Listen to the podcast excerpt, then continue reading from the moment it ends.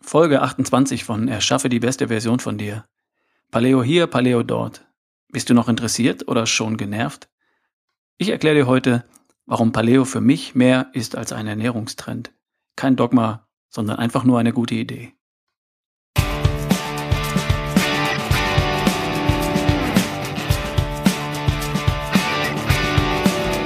Willkommen bei Erschaffe die beste Version von dir, dem Podcast, der dir hilft, wenn du dich hundert Prozent wohlfühlen willst in deinem Körper.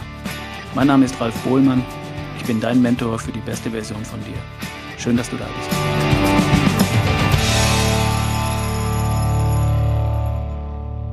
Am Sonntag war ich mit meiner Tochter Nele und meiner Frau Nicole im Löwenstein-Museum in Stuttgart, ein Naturkundemuseum. Nele ist viereinhalb und sie hat sich Dinosaurier gewünscht. Also wollte sie in den Zoo, um sich welche anzusehen. In der Stuttgarter Wilhelma hatten sie keine. Wir haben nachgesehen. Also sind wir ins Naturkundemuseum und die haben welche da. Auch ein paar Mammuts haben sie. Und zwei Neandertaler waren gerade zu Besuch. Ich finde das sehr spannend. Heute lebende Europäer haben zwei Prozent Neandertaler-D N A. Die haben also definitiv mit unseren direkten Vorfahren gekuschelt und gemeinsamen Nachwuchs gehabt. Und das passt ja irgendwie heute zu unserem Thema Paleo. Ich bin schon gespannt, wo du gerade stehst. Vermutlich hast du den Begriff schon gehört. Vielleicht kannst du dir gar nicht viel darunter vorstellen. Vielleicht bist du auch interessiert oder schon voll auf Paleo. Oder vielleicht bist du auch genervt. Paleo hier, Paleo da, Paleo überall. Ich möchte heute meine Gedanken zum Thema Paleo mit dir teilen. Möglicherweise kann ich dich inspirieren und eventuell kann ich auch etwas Druck rausnehmen aus dem ganzen Thema. Am allerliebsten würde ich jedoch deinen Horizont in Bezug auf den Begriff etwas erweitern. Also los. Paleo steht für einen Ernährungstrend. Übrigens kannst du Paleo wahlweise mit E oder mit Ä schreiben, ganz wie du magst. Der Begriff Paleo steht für das Paläolithikum, die Altsteinzeit. Die begann vor ca. zwei Komma fünf Millionen Jahren, als unsere Vorfahren begannen, Steine zu Werkzeugen zu verarbeiten. Und sie endete in China und im vorderen Orient vor, sagen wir mal, fünfzehntausend Jahren mit der Erfindung von Ackerbau, Viehzucht und Sesshaftigkeit. In Europa ein paar tausend Jahre später. Wir waren damals technologisch etwas hinterher und haben noch etwas länger als Jäger und Sammler ge- gelebt. Die Paleo-Ernährung orientiert sich an der ursprünglichen Ernährung der Jäger und Sammler, also an der vermuteten Ernährung unserer Vorfahren über die letzten zwei Komma fünf Millionen Jahre. Abzüglich der letzten zehntausend bis fünfzehntausend Jahre. Und zwar deshalb, weil sich die Ernährung durch Ackerbau und Viehzucht relativ dramatisch verändert hat. Pflanzen wurden nicht mehr nur gesammelt, sondern angebaut und gelagert, bevor sie gegessen wurden. Und Vieh lieferte Milch und Fleisch von gezüchteten und domestizierten Tieren. Die Paleo-Idee besagt nun, die Ernährung vor der Erfindung von Ackerbau und Viehzucht passt besser zu uns als die bei uns heute übliche Ernährung. Und Paleo ahmt diese Ernährung mit den heutigen verfügbaren Lebensmitteln nach. Dabei spielen eine hohe Lebensmittelqualität und Nachhaltigkeit eine große Rolle. Soweit die Idee. Und ich mag die Idee. Die Paleo-Idee sagt also, Folgendes steht seit zwei Komma fünf Millionen Jahren auf dem Speiseplan von Menschen und darauf ist unser Stoffwechsel, unser Körper optimal angepasst.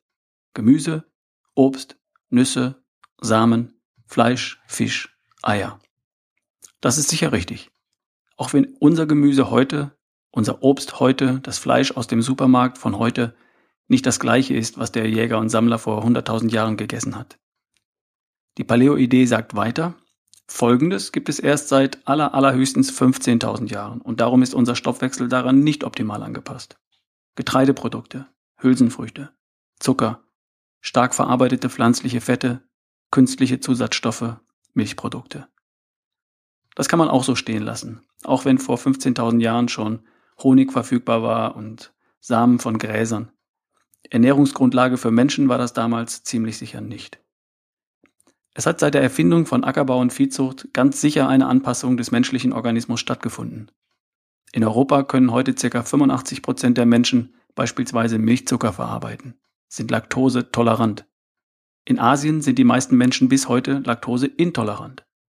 Es hat also eine Anpassung des Stoffwechsels an Milch und Milchprodukte stattgefunden. Aber man sieht an den Zahlen bereits, dass diese Anpassung noch längst nicht abgeschlossen ist. An Milch beispielsweise ist bis heute nur ein Teil der Menschheit angepasst, ein anderer Teil noch nicht. Raffinierter Zucker wird erst seit zweihundert Jahren industriell hergestellt. Das Hochleistungsgetreide, das die Grundlage für unser heutiges Brot, Pizza, Pasta darstellt, ist erst in den neunzehnhundertsechziger Jahren entstanden. Stark verarbeitete, gehärtete Pflanzenfette gibt es auch noch nicht lange. Und aus diesen Lebensmitteln bezieht der durchschnittliche Europäer heute einen Großteil der Nahrungsenergie. Ob es eine biologische Anpassung an diese Lebensmittel gegeben hat? In den paar Jahren? Wohl kaum. Ich persönlich finde diese ganze Argumentation und die Gegenargumente, die es auch hier und da zu lesen gibt, im Grunde gar nicht so wichtig. Mich interessiert nicht die Ernährungsphilosophie, die Ernährungsmethode. Mich interessiert einzig und allein das Ergebnis von Ernährung. Mich interessiert, ob ich, ob du mit allen Nährstoffen versorgt bist, die dein Körper braucht, um perfekt zu funktionieren. Und zwar in der für dich richtigen Menge und Zusammensetzung, um schlank zu sein, um fit und leistungsfähig zu sein. Körperlich und mental, um gesund und widerstandsfähig zu sein und nicht zuletzt auch um attraktiv zu sein. Attraktivität ist ja nichts anderes als Gesundheit und Fitness, die man sieht. Wie du das erreichst, falls das auch dein Ziel ist, ist mir im Grunde egal. Wenn du Veganer oder Vegetarier bist, wirst du bestimmte Lebensmittel ausklammern und das ist völlig okay. Wenn du Moslem bist, wirst du bestimmte Lebensmittel nicht essen, völlig okay.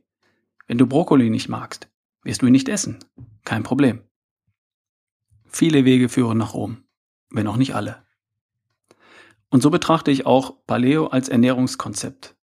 Ich halte es für eine gute Idee, meine Nahrung, meine Nährstoffe aus Lebensmitteln zu beziehen, bei denen ich sicher bin, dass mein Körper, mein Stoffwechsel damit kein Problem hat. Die Paleo-Ernährung ist seit Jahren für mich eine sehr gute Richtschnur. Ich vermeide Produkte aus Getreide, weil sie kaum Vitamine, Mineralstoffe und Spurenelemente enthalten, im Vergleich zu den Lebensmitteln, die ich esse. Und weil ich persönlich durch Ausprobieren festgestellt habe, dass es mir ohne Getreide einfach besser geht. Ich konsumiere aber Milchprodukte, am liebsten fermentierte, wie Kefir, Joghurt oder Hartkäse, weil ich damit keinerlei Schwierigkeiten habe. Hülsenfrüchte wiederum lasse ich weg. Es geht mir besser ohne. Zucker und gehärtete Pflanzenfette vermeide ich, wenn es geht. Seit ich das so handhabe, geht es mir persönlich viel besser als vorher. Warum?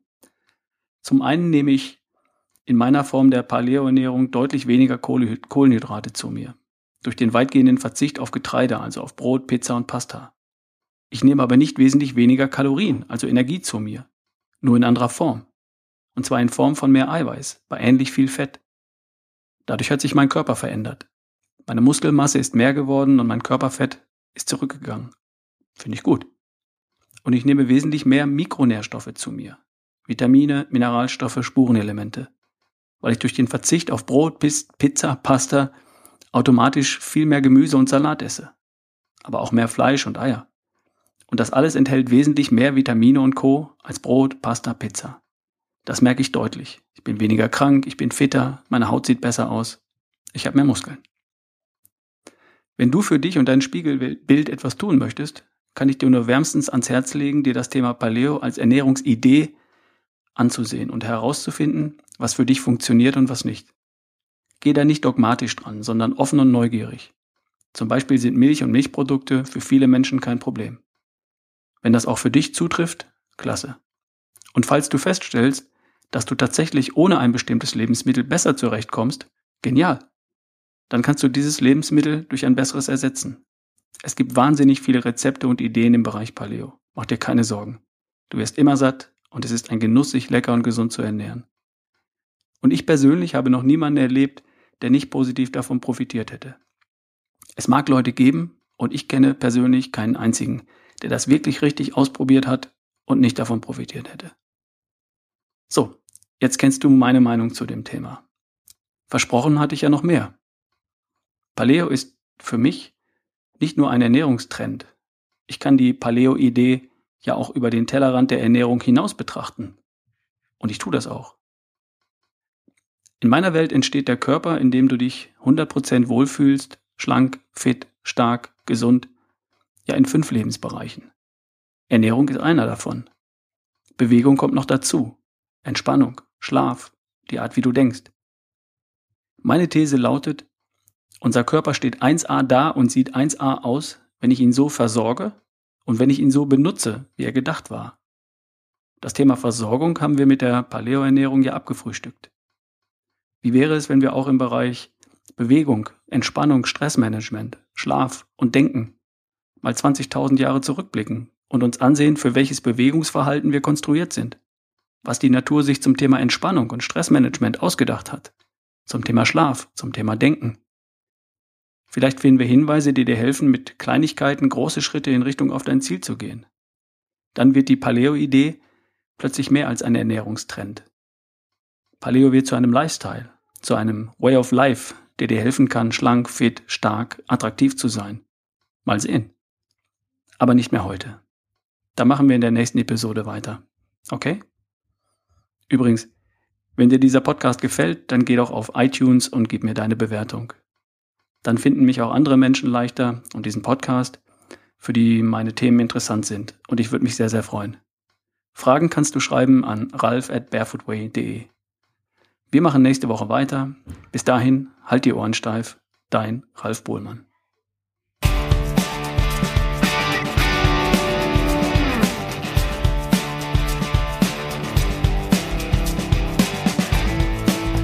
Und das war die Folge achtundzwanzig von Erschaffe die beste Version von dir. Von und mit Ralf Bohlmann. Wenn du mehr Tipps und Informationen für deine Gesundheit und deine Fitness erhalten möchtest, dann geh auf w w w punkt barfootway punkt de slash newsletter.